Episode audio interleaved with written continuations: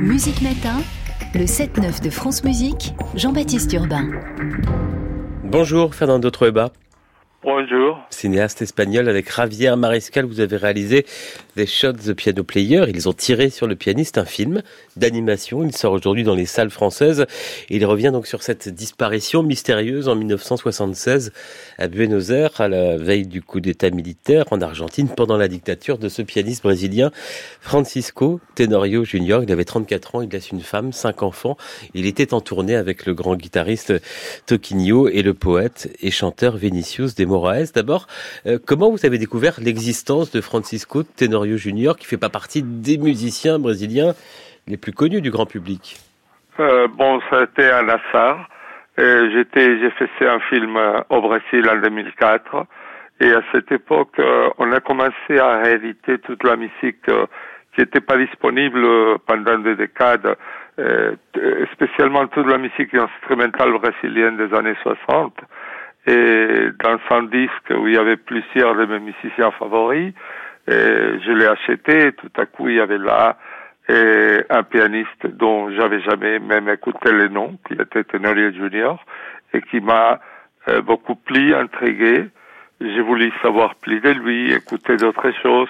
Comme ça, peu à peu, je suis entré dans, dans son histoire. J'ai commencé à découvrir d'autres disques où il jouait, euh, etc. Mais aussi, j'ai découvert euh, cette étrange histoire terrible de, sa disparition. On va évoquer cette euh, histoire et cette disparition dans un instant. Je propose qu'on écoute quelques secondes euh, sa musique. Il a laissé peu d'enregistrements. Voici Nebulosa qu'on entend dans votre film.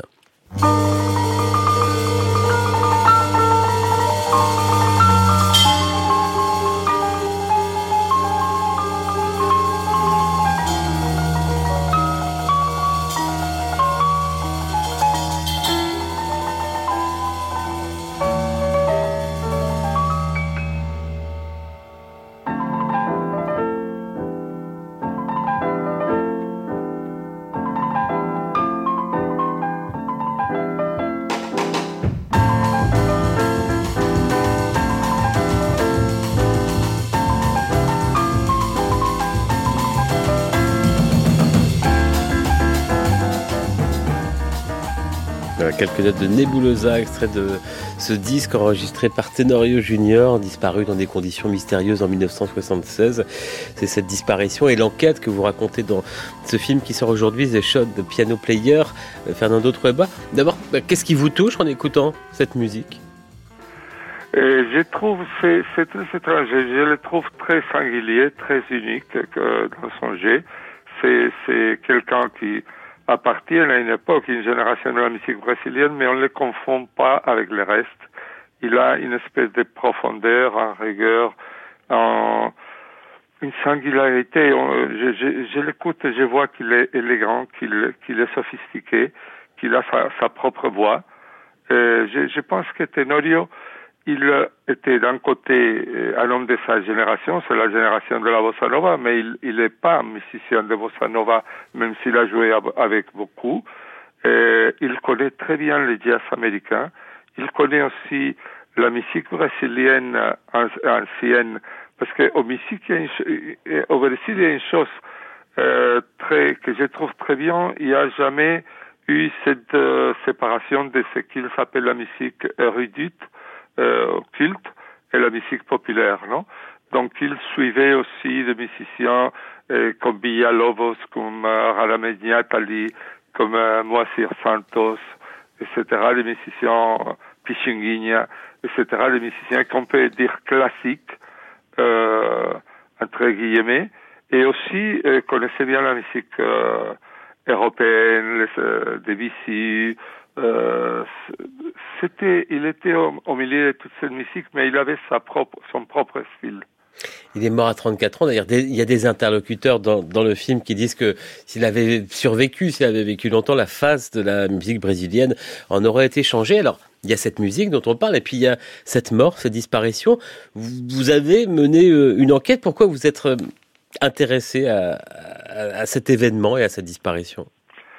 C'était assez fou euh, de, de, découvrir que qu'un qu musicien, un pianiste, et qui n'était pas un militant ni rien, était disparu dans un pays qui n'était pas le sien et, et qu'on l'a jamais rencontré, même son corps.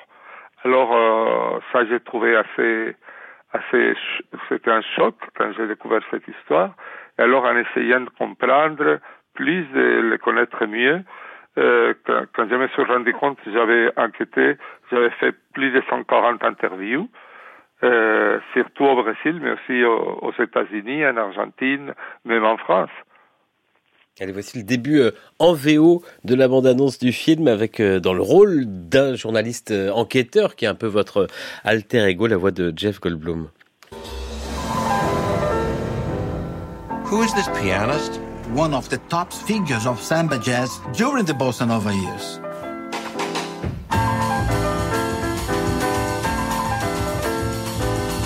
I'd like to know more about him. It was a golden age that lasted only 10 years. Houve uma mudança radical sobre a música, sobre o que, que era. Ele apareceu assim como, como um relâmpago na, na, música brasileira aqui no Rio. Era o melhor pianista da cidade. Ele era um grande acompanhante e era um Voilà, on est dans l'univers de, de, ce film, la voix de Jeff Goldblum. On entend derrière à nouveau Nebulosa d'ailleurs. Alors, vous avez mené une très grande enquête. À quel moment vous avez décidé d'en faire un film d'animation, documentaire, avec malgré tout ce personnage fictif qui est un journaliste new-yorkais? Ouais, au moment où je me suis dit, euh, si j'ai fait euh, encore un, un, documentaire conventionnel, disons, sur un disparu, ça sera une heure ou une heure et demie de, de, de gros plans de gens qui parlent de quelqu'un qui est mort, qui a disparu. Je, je me suis dit, Tenorio, il mérite pas ça, il mérite mieux que ça. Alors, euh, j'ai décidé que l'animation, c'était le, le, langage parfait pour voir un Tenorio vivant, avec, avec des couleurs, avec les couleurs de Rio de Janeiro des années 60, euh, les, les redonner vie, non, les, les voir avec ses amis, avec sa famille, au studio en train d'enregistrer. J'ai trouvé, j'avais fait avant un seul film d'animation, c'est Chico y Rita, qui est un film que j'avais fait avec Mariscal aussi. C'est un film où la musique est centrale. Euh, dans ce film, on, on recrée l'époque de, de, la rencontre du jazz américain avec la musique cubaine euh, à la fin des années 40. Et donc, euh, j'ai décidé d'utiliser à nouveau ces, ces langages de l'animation pour l'histoire de Tenorio. Avec les couleurs euh, chaudes, de, de, de, les couleurs chaudes du Brésil, de l'Argentine, et puis cette histoire tragique en contrepoint d'un meurtre en pleine dictature. L'animation, elle vous permet, faire notre trébat de mettre en scène, sans contrainte, cette histoire. Vous l'avez aussi mise en musique d'une certaine façon. C'est gorgé de musique. Ouais, ouais, ouais, parce qu'il n'y a pas seulement la musique de Tenorio, mais on peut écouter même euh, Piazzolla, évidemment Jobim, et des musiques brésiliennes de l'époque, João Donato, etc. Et, et, et, même, il y a des choses que je suis très fier, c'est de, de, de d'avoir fait jouer à, à, au grand pianiste cubain Bebo Valdez la musique de Tenorio euh, quand je savais encore que, que j'allais faire ce film euh, de cette façon. Fernando Trueba, votre film réalisé avec Javier Mariscal, sort aujourd'hui en salle en France des shots de piano, play, piano player. Ils ont tiré sur le pianiste. Un petit clin d'œil à Truffaut? Euh, Oui, Truffaut, c'était quelqu'un qui a, qui a marqué ma vie, qui a été fondamental dans ma vocation de, de mettre en scène. Euh, pour moi, c'est très clair euh, quand j'avais 16 ans et j'ai vu l'enfant sauvage le jour où il sortait à Madrid. Et c'est à ce moment-là, exactement, que j'ai décidé que je voulais faire le film. Merci beaucoup Fernando Trueba. Euh, la nouvelle vague euh, au cinéma, puis la nouvelle vague musicale brésilienne avec euh, cette bossa nova et parmi les morceaux fondateurs ce Chega de Saudade de Joao Gilberto qu'on entend dans votre film. Merci beaucoup.